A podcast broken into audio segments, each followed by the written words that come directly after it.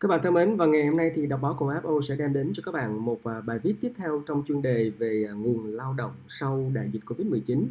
À, tiếp tục câu chuyện về những thay đổi trong hoạt động kinh doanh do đại dịch Covid-19 thì có thể gây ra rất nhiều những cái hoạt động thúc đẩy thị trường lao động tăng trưởng và cải tiến nhanh hơn, nhưng cũng đặt ra rất nhiều thách thức đối với những lao động giản đơn và dễ bị tổn thương khi cơn khủng hoảng sẽ được kiểm soát.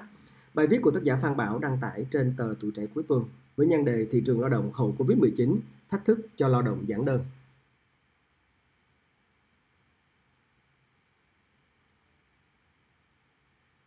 Một khi công việc được tự động hóa, rất khó để mọi thứ trở lại như xưa. Casey Warman, nhà kinh tế học của Đại học Dalhousie của Canada đã nghiên cứu về tự động hóa trong đại dịch, chia sẻ với tờ The New York Times. Đó cũng là mối lo của nhiều kinh tế gia rằng làn sóng tự động hóa mạnh mẽ của hoạt động sản xuất kinh doanh vì Covid-19 về lâu về dài thì có thể xóa sổ nhiều công việc và khiến cho người lao động mất đi vị thế thượng lượng với nhà tuyển dụng, đặc biệt là những người vốn có mức lương thấp. Và lao động giản đơn theo đó cũng đang trong đà gặp khó.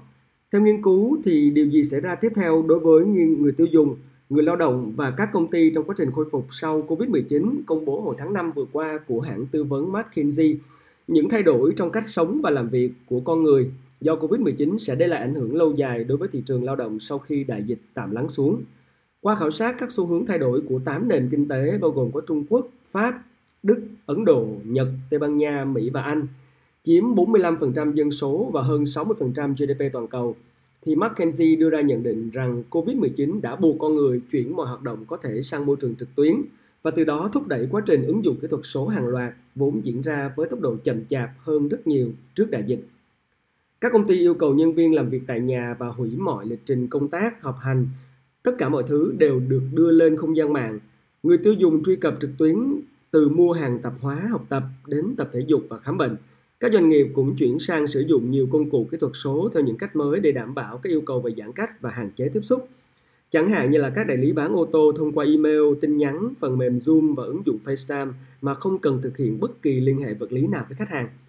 Các công ty giảm mật độ nhân viên tại nơi làm việc bằng cách chuyển sang tự động hóa và trí tuệ nhân tạo. Các chuyên gia kỹ thuật số có thể xử lý vấn đề xảy ra ở nhà máy cách họ hàng ngàn cây số thông qua công nghệ thực tế ảo mà không cần phải bay đến tận nơi.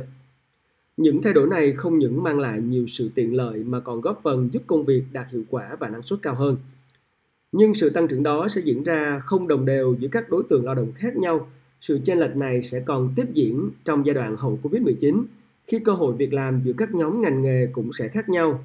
Cụ thể, theo báo cáo của McKinsey, tăng trưởng việc làm có thể sẽ chỉ xảy ra ở những ngành nghề có mức lương cao như là chăm sóc sức khỏe và các ngành nghề khoa học, công nghệ, kỹ thuật và toán học. Việc làm trong lĩnh vực vận tải cũng có thể sẽ tăng lên nhờ sự phát triển của nền kinh tế giao hàng tận nơi. Mặc dù trước dịch thì cơ hội trong mảng này được dự báo là sẽ suy giảm.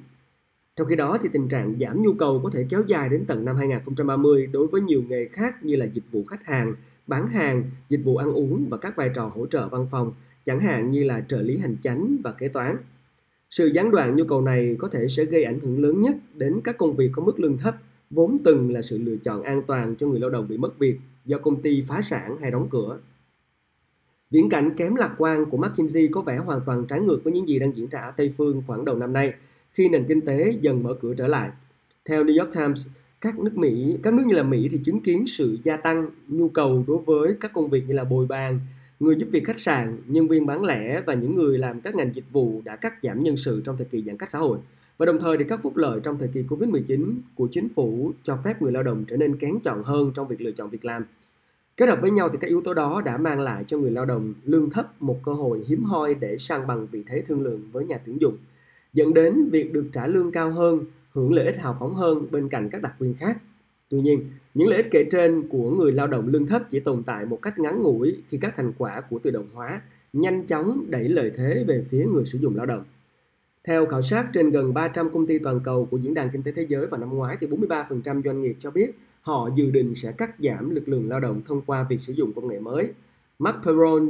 Chủ tịch Liên hội Công nhân, Thương mại và Thực phẩm Mỹ, một công đoàn đại diện cho những cái liên hội và công nhân ngành hàng tiêu dùng chia sẻ. Mọi người từng gọi họ là những lao động trong ngành hàng tiêu dùng, là những anh hùng. Giờ đây người ta chỉ tìm cách để loại bỏ họ.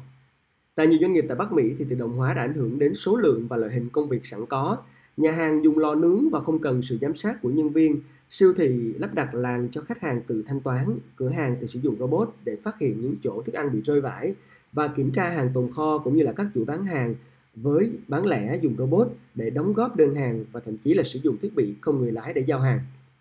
McKinsey dự báo hơn 100 triệu công nhân tại 8 quốc gia trong nghiên cứu có thể sẽ cần phải thay đổi nghề nghiệp vào năm 2030. Con số này cao hơn 12% so với ước tính của hãng tư vấn này trước đại dịch. Nhưng để có được công việc trong các ngành nghề được dự báo là sẽ tăng ở trên toàn cầu, thì người lao động sẽ phải trang bị những kỹ năng hoàn toàn khác biệt so với nhiều công việc có mức lương thấp và trung bình và có khả năng bị thay thế bởi tự động hóa.